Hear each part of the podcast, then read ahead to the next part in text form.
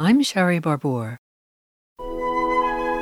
Have you danced to this music in ballet class, played it on your cello, or heard it in a grocery store? Is this music your wake up call?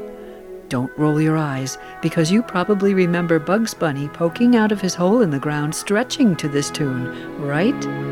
It was used many times in cartoons, but originally it was incidental music for a play, used for a sunrise in a scene where the main character found himself stranded in the desert recognize the music but have forgotten its famous late 19th century Norwegian composer?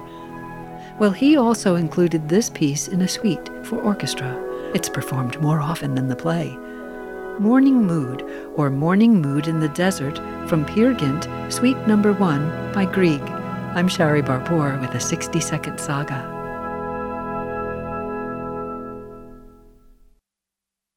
60 Second Saga is a member of the Virginia Audio Collective from WTJU. Visit virginiaaudio.org.